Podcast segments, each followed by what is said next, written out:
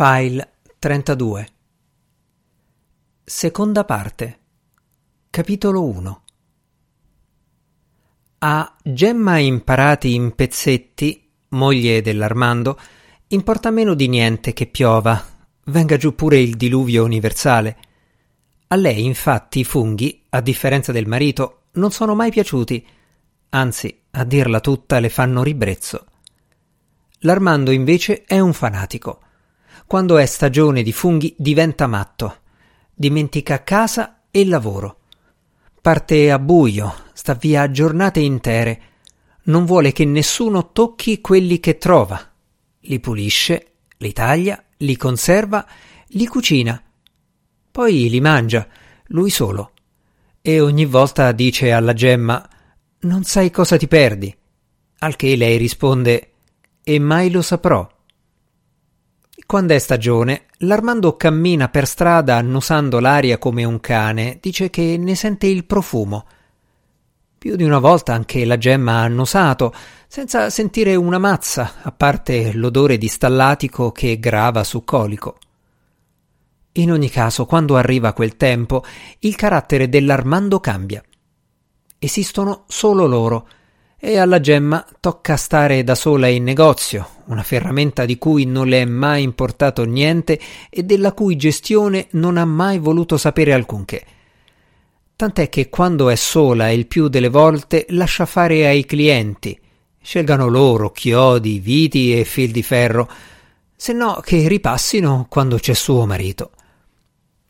Se trova funghi, l'Armando torna a casa bello allegro, altrimenti mette giù una piva che non finisce mai.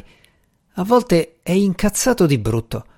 Succede quando qualcuno lo precede nei posti che pretende di conoscere solo lui.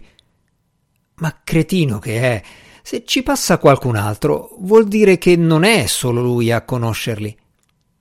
Niente da fare, non c'è mezzo di convincerlo a essere ragionevole e il più delle volte la Gemma lascia perdere.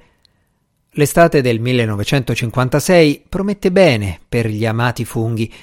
Ha piovuto quel giusto, il bosco è bello umido, i funghi matti hanno già cominciato a spuntare.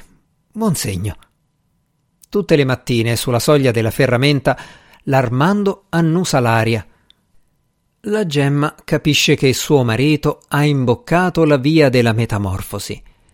Parla poco, annusa un sacco. Se nel negozio fa eco anche solo una mezza parola che rima con fungo o funghi, gli diventano le orecchie rosse. Fino a quando cominciano ad arrivare quelli sani, di funghi. Il primo porcino, esemplare da due etti e mezzo, glielo avevano messo sotto il naso in negozio. Era stato tal Mascheroni, detto Maset, pure lui fungaiolo accanito, a entrare apposta nella ferramenta con quella bestia in mano per far crepare d'invidia l'Armando. Era una tarda mattinata di luglio. Da giorni l'Armando si svegliava all'alba e partiva per boschi, tornando a casa quasi sempre a mani vuote, in viso una piva da incorniciare. A quell'atto di sfida l'Armando aveva risposto con sdegno. Dapprima l'aveva valutato. È vecchio, aveva poi detto. Balle, era bello tosto invece, fresco, sodo, avanguardia di un'annata eccezionale. Funghi a carriolate, annata storica. Non solo per i funghi, anche per l'Armando, suo malgrado. Armando Pezzetti, otto otto millenovecentodiciassette, trentotto millenovecentocinquantasei, morto precipitato in una valle sopra Colico. Quando lo hanno trovato sabato dieci settembre aveva uno zaino con dentro venti chili di funghi ormai marci e sul viso ancora un'ombra di un sorriso per il memorabile raccolto. Così Gemma Imparati, già in Pezzetti, è diventata vedova, vedova e con sulle spalle una ferramenta di cui non le è mai importato niente.